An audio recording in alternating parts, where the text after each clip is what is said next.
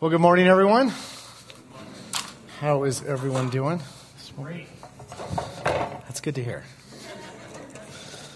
Well, I want to start by just reading the passage.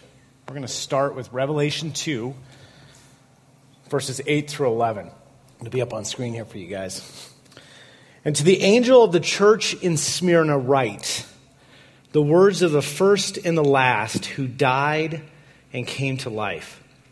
I know your tribulation and your poverty, but you are rich. And the slander of those who say that they are Jews and are not, but are a synagogue of Satan.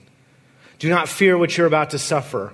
Behold, the devil is about to throw some of you into prison that you may be tested. And for 10 days you will have tribulation. Be faithful unto death, and I will give you the crown of life. He who has an ear, let him hear what the Spirit says to the churches. The one who conquers will not be hurt by the second death. Let's open up in prayer. Dear God, let us have ears to hear.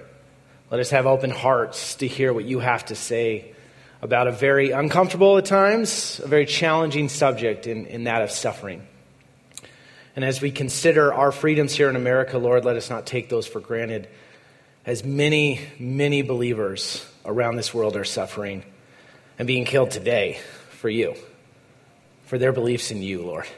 And so I pray that as we consider that, contemplate that, work through that idea, may we be people who run towards suffering and not run away from it. We pray all these things in your name. Amen. Well, I spent the last 2 weeks in Canada hanging out with the old family. And it was an absolute ton of fun. And primarily the reason it was a lot of fun is we have nieces and nephews in just that fun age group, 2 to about 11. They love everything. They're up for pretty much any activity. When it comes to complaining, I'm the chiefest among them. They are up for anything and everything. But as I'm sure many of you know, fun can have a rather short shelf life when you have little kids involved. If you miss a nap, if a meal gets delayed an hour or two, all heck will break loose. And I use the word heck because I'm up here behind the pulpit. You know what word I'm thinking about. It gets crazy. It gets crazy out there. And both of these instances, missing a nap and missing a meal, is what drove this story that I want to share with you guys this morning. We were up at Banff one afternoon. We had driven from Okotoks, Canada, which Okotoks really helps you get that Canadian dialect down. Just say Okotoks. That's all you need. We're going to go visit some moose. We're going to hang out at Okotoks, and we're going to head up to Banff. That's all you need to say. I actually sound more like Donald Trump there. But either way, maybe he's Canadian. I don't know. But either way, we had spent a long day driving, about 2.5, 3 hours. We had spent a good amount of time hiking in my namesake canyon, Johnston Canyon, of which I attempted really hard to convince the older nieces and nephews that my great-grandfather forged this trail. I could not convince them of that. That's the way it goes. We ended up at a lake right outside of Banff, and we spent a ton of time in the water and on the sand and all that. So as you can imagine, by the end of the afternoon, from the 2-year-old to the 62-year-old, we were all tired and hungry. We needed food. We needed it fast. So we head to downtown Banff. We sit down at a restaurant. And between the time we order to the time we get our food, which is about an hour, this is what ensues for 4 of our little youngest nieces and nephews. First, we have Jonah, 8 years old, loves the outdoors, loves soccer, loves anything that involves tree forts and all that kind of stuff. Well, about an hour earlier, when he was reading his menu, he misread the menu and replaced the or with the word and. So consider this little guy as he's looking for this bounty of sides to come his way, because he was going to get onion rings and french fries and ice cream and orange slices and this and this and this. And you can imagine his disappointment when the waitress shows up with mac and cheese, his entree, and just orange slices. You could see the suffering on his face as he got fruit instead of fried oniony goodness or fried oniony potatoes, which he so desperately wanted. Next, we have Abby, 3-year-old, sister to Jonah. She was fortunate to have an interpreter with her mother, So her mother ordered her exactly what she wanted. Mac and cheese with a side of fries. It was a great order, Abby. An excellent, excellent order. Abby's suffering, though, came at taking to this meal as if she hadn't eaten in like 3 or 4 weeks. She was just ravenous about this. So much so that when her dad reaches over to grab a fry, she almost bites his hand off. This is my meal, right? This is my drink. This is my food. And I don't think a 3-year-old would come to this conclusion, let alone an adult would come to this conclusion. But she doesn't realize that this meal was provided to her free as a gift from the same person that's taking the one fry from her. This meal is a free gift to her. And she's going to leave this meal half-eaten because she's going to get in her stomach, she's going to be done, she's going to run away. And there it is, a meal half-eaten. And yet, at that moment, this little girl had this sense of injustice and suffering because a fry was being taken from her plate. Next, we have Evie. 2-year-old, sister to Weston, who I'll introduce here in a second. But after seeing what her brother ordered, Weston, which was the exact same thing Evie ordered, for some reason, she realized that his fries were better than her fries. And not only did she let the table know this, she let the entire restaurant know this for the next half an hour. Somehow, some way, in the kitchen, there was some magical powder sprinkled over his fries because she just could not get over that fact. His fries were so much better. They were the exact same fries, Evie. Exact same fries. So be it. She suffered over something she didn't think she had. She thought her brother had something better. And then last but not least, we come to Weston, 4 years old, older brother to Evie. And of all the kids, I sympathize with Weston probably the most.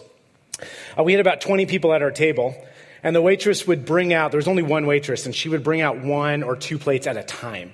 So it was kind of like we were getting our meals in shifts, and it took, a few minutes between when the meals came out. And so Weston's looking over this, and you can see this poor little boy calculating all these things, because an aunt gets their meal, the uncle gets the meal, the other aunt, the other cousin, and you can see his face start to really get concerned. Have they forgotten about me? Am I going to get my hamburger and fries? Or is there no hope for me? And his mom kept saying, it's going to come out next. And yet another plate, not his. And you can see the worry and the suffering on his face as he just thought, everyone else will eat and maybe I won't get to eat. Maybe.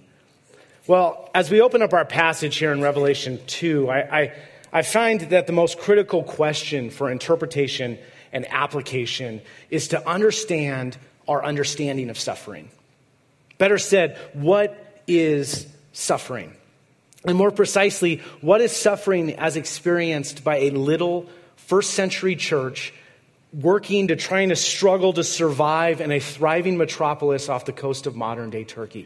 What does suffering look like for this set of Christians that their decision to follow Christ has had huge ramifications on their social life, financial life, political life, life in general?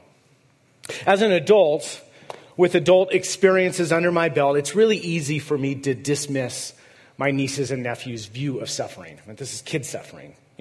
We'll get over it. You'll get your food. Your fries, the fries are the same. You made a mistake on the menu. Live with your choices. Live with what you did. And mind you, you're laughing now. But I want to share with you guys a few of Uncle Jeremiah's words of wisdom. Mind you, I do not have any kids, so that's where this is coming from. If I had an opportunity, of which I held my tongue, my wife's wisdom here saying, don't say this, Jeremiah. This is what I would share with each of the kids. To Jonah, I would say something like this. Sometimes, Jonah, we think we're going to get onion rings, but instead we get orange slices. Live with your choices, Jonah. Get over it. But that's really difficult to tell an 8-year-old who's really hungry that they have to live with the choices and the mistakes that they made. So I held my tongue on that one. Abby, I would have said to her, Abby, you need to give back generously from the blessings given to you, obviously. And here I am, a 35-year-old that doesn't really get that very well, that struggles with that exact same thing. All the blessings God's given to me, I tend to hold on to them tighter than to give them up.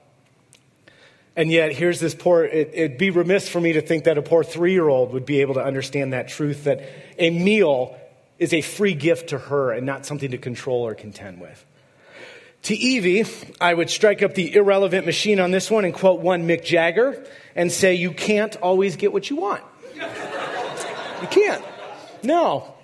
And as I get this cross-eyed look from a 2-year-old who doesn't understand Mick Jagger or any of the great Rolling Stones lyrics that are out there, I would step off my soapbox noting that sometimes what you have is exactly what you want. And yet she would look at me like, what are you? And still keep crying. So I didn't say that either. And lastly, to poor Weston, the saddest of the lot, I would strike up the deepest proverb I could find and note, patience, Weston, is much like the ocean. When you understand its depths and its breadths, you can begin to trust without question.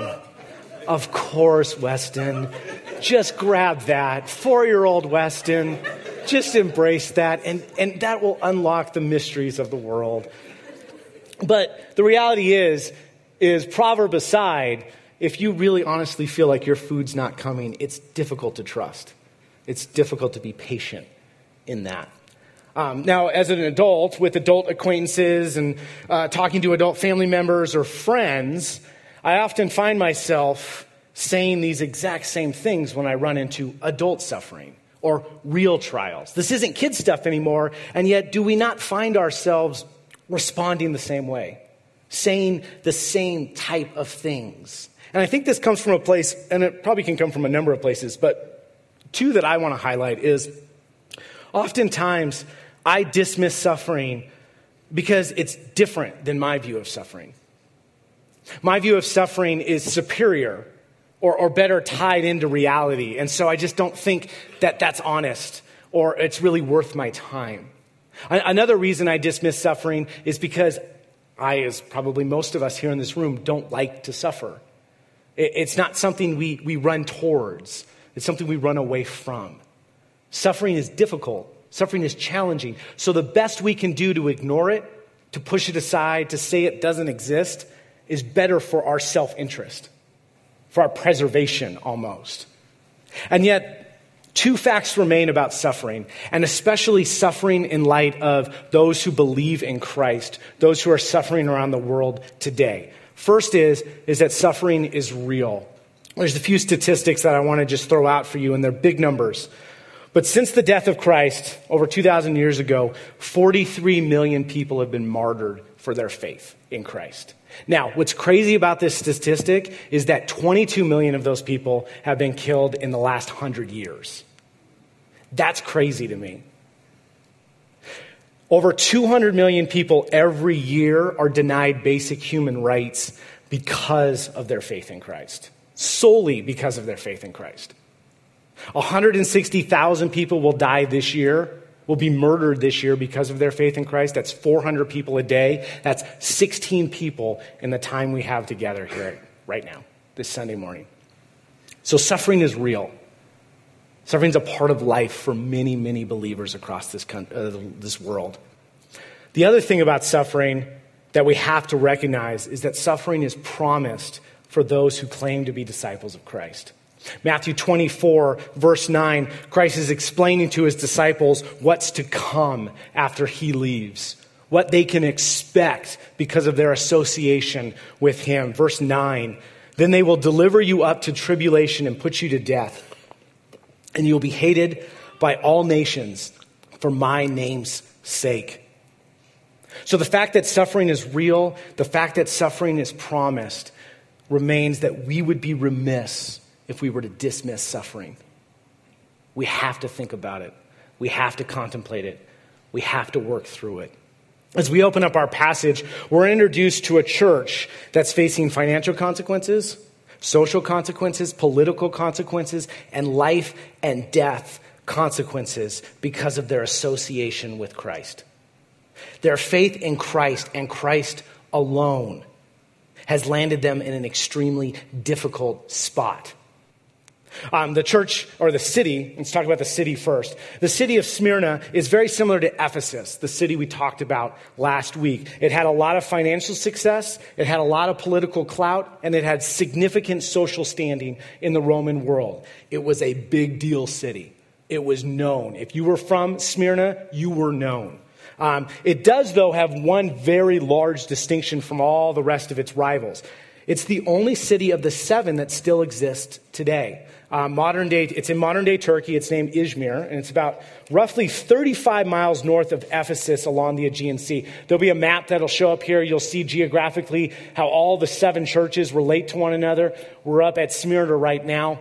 You'll notice it has a harbor. That's important. It's also considered one of the main gateways to Asia from the Roman Empire. These are two important facts. Because while many people in the church were suffering, many non-believers, many people who didn't fear God were thriving in Smyrna. It did not pay to be a Christian in Smyrna. The consequences of following Christ were felt every day in the marketplace, how you were treated, every day in social circles, every day in the laws and legislations that turned against Christians. Nobody was there to protect this church. Smyrna, as a city, was also well-positioned politically as a favored son of the Roman Empire. Its economic success opened up numerous opportunities to be known as the city of cities throughout the empire. The city even minted coins boasting first in Asia in beauty and size. You can tell it's got a really good PR campaign to it. First in Asia, you could hear that like Salt Lake, first in Utah, in beauty and size. I mean, it's that kind of that same vibe. They were doing it back then too. I mean, they were selling the city as a great and awesome city. Well-connected people were involved there. Smyrna also held a political advantage over its neighbors in winning competitions to build monuments and tributes to the Roman emperors and the empire. There was a lot of Roman emperor worship that was going on there. The city had a significant resume that was built on emperor worship and economic success. It was known. The Christians of Smyrna, though, on the other hand, who refused to worship anyone but Christ, dearly paid the consequences for that decision every day. And it's this contrast of the haves in the city of Smyrna versus the have-nots in the church of Smyrna that sets the encouragement that Christ writes here in verse 8. It's going to show up on screen. And to the angel of the church in Smyrna, write these words.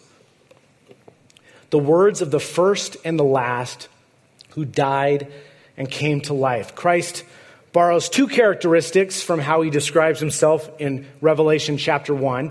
And it's no accident that he uses these two characteristics to describe himself for the sake of the church. Christ is the first and the last, and he's the one who died and came to life. In a city full of firsts, in a city where if you were a citizen, you were successful, those who trusted in Christ were pushed to the last, were ostracized, were persecuted, were pushed aside. And Christ opens this letter by reminding the reader, this church, this suffering church, that not only is he the Alpha and the Omega, the first and the last, but he's also the supremacy over creation. He's the first over all of creation, who is also the individual that experienced the worst at the cross, the last at the cross. If we remember that story of him up on that cross, you'll remember that every single disciple of his has abandoned him, that the people he came to save are now murdering him. And he's taking the weight of every single sin ever done in the history of mankind on his shoulders on that darkest day in human history. Christ is reminding his people, this church, I am there controlling it all, but I also understand every single one of the pain that you feel. I get it. I empathize. I understand. I'm the first, and I get being the last.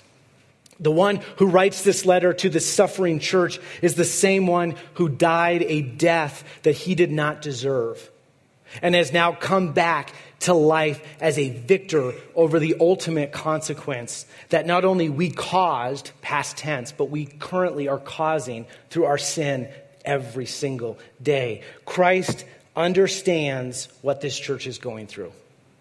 And his experience in understanding that, he works to not dismiss their suffering, but rather come alongside them in their darkest hour.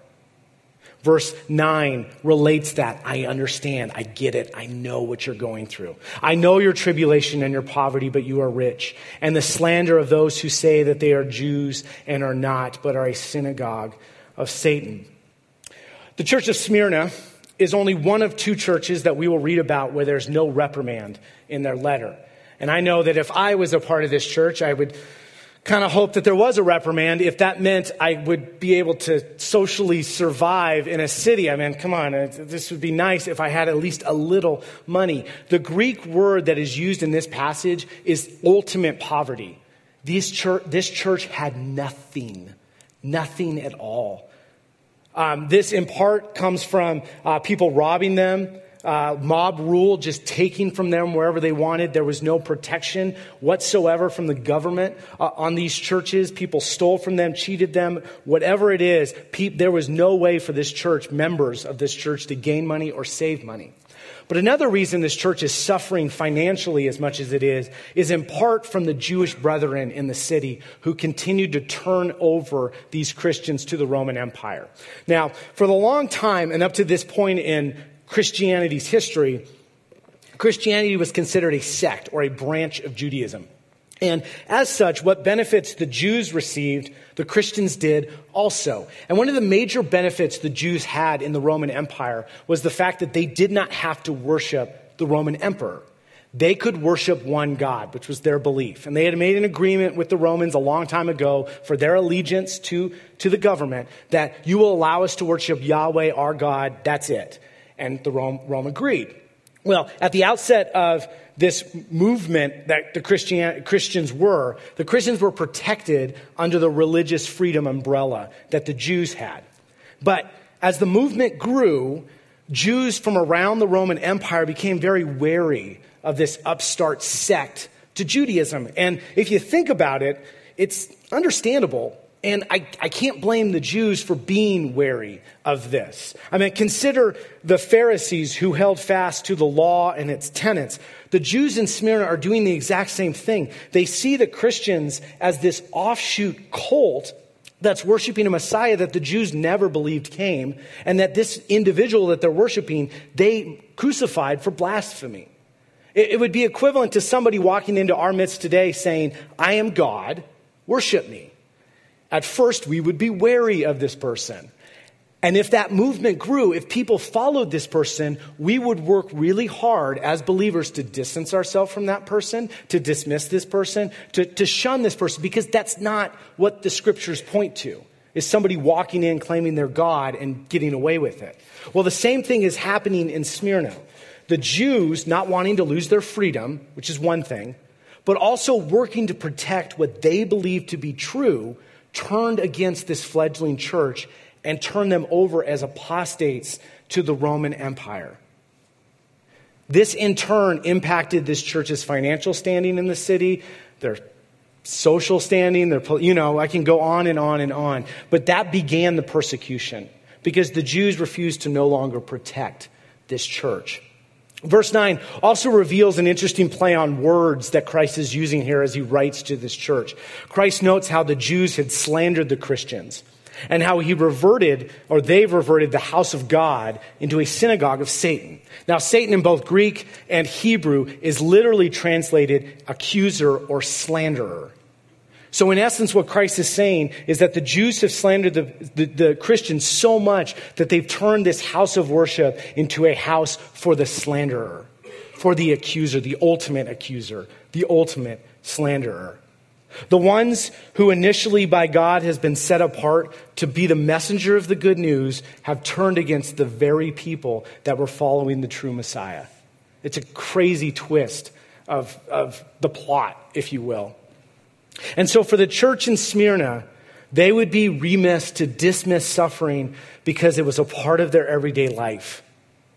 It was in all of what they did. They couldn't turn away from it. It surrounded them. It penned them in on all sides. Christ continues his letter, verse 10. Do not fear what you're about to suffer. Behold, the devil is about to throw some of you into prison that you may be tested. And for 10 days you will have tribulation. Be faithful unto death, and I will give you the crown of life." Christ begins this verse with a common refrain we've heard often throughout the Bible: do not fear. It shows up 38 times in the scriptures. And typically, this particular command is followed by, "Do not fear, I am with you." In this instance, it's followed by, "Do not fear what you are about to suffer." All that the church has suffered up to this point is merely a forerunner of what they are about to go through. The tribulation is still to come. And if I'm a first century reader in Smyrna of this letter, this is disheartening. Lord, really? It's going to get worse? Some of us are going to end in prison. Even worse, some of us are going to pay the ultimate sacrifice for following you. My faith will further be pushed. My life will further be challenged for what I believe. And it's, while certainly not the most comforting of words, it's not surprising to the church to hear these words. And it shouldn't be surprising to us to hear these words either. Note back in Matthew 24, verse 9, I'll reiterate the verse I started off with, as Christ delivers a message of what Christians can expect when it comes to following after Jesus. "Then they will deliver you up to tribulation and put you to death, and you'll be hated by all nations for my name's sake." Earlier in Matthew, as Jesus sends out his believers two by two into the Israel and Roman world to share of the good news of what's going on with Christ, he warns them of tribulation. He warns them of persecution. "Behold, I am sending you out as sheep in the midst of wolves. So be wise as serpents and innocent as doves. Beware of men, for they will deliver you over to courts and flog you in their synagogues. And you will be dragged before governors and kings for my sake, to bear witness before them and the Gentiles." The church of Smyrna had these letters. They would read these things and say, "This is exactly what Christ promised us. Yep, that's it. That's exactly what's happening." Later on in Christ's ministry, right before he's about to go to the cross, he warns his disciples of how they will scatter as he heads towards the cross, to the point where no one is at the cross with Christ. John 16:32, "Behold, the hour is coming, indeed it has come, when you will be scattered, each to his own home, and will leave me alone. Yet I am not alone, for the Father is with me. I have said these things to you that you may have peace.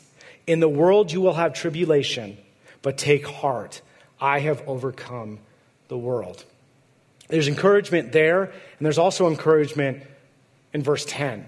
As surprising as it may sound, tribulation and suffering are promised for this church, and I believe for the universal, our church today, but there's a limit to that tribulation. Christ notes it as a 10-day limit, and commentators are split completely, and I don't think we want to get religious about, is it a literal 10 days? Is it a figurative 10 day? The point that we want to hone in on, and it's the point that Christ picks up in Matthew 24, which I'll show you on screen here in a second. But the point we want to focus in on is the fact that there's a limited time for this tribulation. Suffering will not last forever, and that is a good thing for us. Notice here what Christ says in Matthew 24, a little bit later on, in verse 21 and 22. "For then there will be great tribulation, such as has not been from the beginning of the world until now. No, and never will be. And if those days had not been cut short, no human being would be saved. But for the sake of the elect, for the sake of churches like Smyrna, for the sake of churches like those across the world, for the sake of the elect, for the sake of Christians, those days will be cut short." For the church of Smyrna, and for the church of today, we would be remiss if we were to dismiss suffering, because it's promised to us. It's something we need to be prepared for, think about, consider. Christ ends this letter to the church with encouragement. Verse 11, "He who has an ear, let him hear what the Spirit says to the churches. The one who conquers will not be hurt by the second death." Christ closes this letter very similarly to how he closed this letter to Ephesus. He notes the one who conquers. Another translation says the one who overcomes. What's different, though, about Ephesians or the letter to the Ephesians versus the letter to Smyrna is what they have to overcome. If you recall from last week, the Ephesians had to overcome losing their first love. Doctrine, theology, these things became more important than love. And they would go around wielding this power of doctrine and theology and lost their sense of compassion for people. That was last week. And what's interesting about the church of Ephesians is if they overcome this, an internal thing, internal repentance, an internal changing of the heart, they're promised heaven. That's what they need to do to right themselves with God. But it's an internal thing. It's something that they can choose to do. Notice the church of Smyrna. The church of Smyrna, what they have to overcome is completely external. Something they can't control. Something that may never stop. In fact, the only way that they could stop this persecution is renouncing Christ, which is not what they're going to do. And so for the one who overcomes, the one who conquers, it's something that they have to, it's an inner resolve to say, Lord, I'm going to stay faithful. Despite prison, despite death, despite the devil's temptation, I'm going to stay faithful. When nobody else is there to trust, Lord, I can trust in you. It's a beautiful thing, but it's a challenging thing for that church in Smyrna. But they're given that same promise that the Ephesians are given. Christ notes that they are given the crown of life, or they will not be hurt by the second death. Both references to heaven. They will be home with Christ, which is the intent, which is the goal of our lives. So it leads us to our homework. And I'm going to say up front, as I said last night, and this is off script because I hadn't written it this way, but I'm going to continue to be honest with you guys because we might as well be honest, right? But I struggled with this topic, and not so much the writing or the exegesis or the apology. I struggled with the fact that I am an American that lives in a free society that allows me to walk in these doors and not worry about persecution. We can strike up a band, give our praises to the Lord. We can listen to a pastor speak. We can go and pray freely. We have probably more than 5 Bibles in our home. Most of us probably do. And I struggled with, what do I do with this? What do I do with the reality that around the world, people are suffering for Christ? People meet in secret. People worship in silence so that they're not caught by authorities and put in prison or worse. What do I do with that? And so I end with homework, which is a little bit different than what we normally do because we pray and then we talk about homework and we go from there. And the assignments are something we can jump into pretty quickly, and they're pretty short. This one's going to be a lengthy assignment. And I encourage you guys, and I challenge you guys to run with this as far and as long as you guys want. But I challenge you guys to try to do this, and know that I'm doing this alongside you guys, and know that we're doing this alongside the suffering church. For the next 50 days, I want us to take up this prayer challenge, and I want us to focus on not dismissing the sufferings of our brothers and sisters and what they're experiencing daily around the world, but embracing it and praying alongside them for hope, for encouragement, for safety, for protection. And if that none of that comes, Lord, for the fact that they get to see the crown of life much sooner than we do. And that's a good thing at times.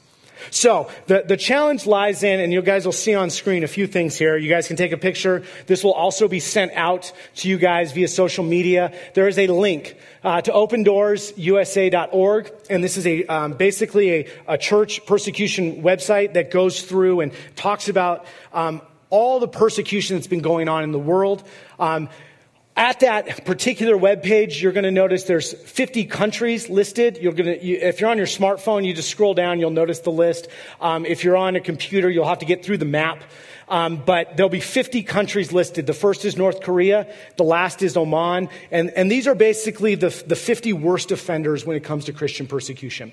You'll be able to click on each one of these countries. And whether you start with day 1 or start with day 50, I challenge you guys each day to pray for this country and to pray for the believers in that country. And the idea would be you click on the link, you guys can read a little bit more about what's happening in this country, what's going on. There's some prayer points down at the bottom to kind of guide you on this. It's about 5 minutes worth of reading, and it's up to you as to how much prayer you want to give it. But I would encourage you guys to pray for these countries, to pray for these people, and not just for the believers, but for the governments.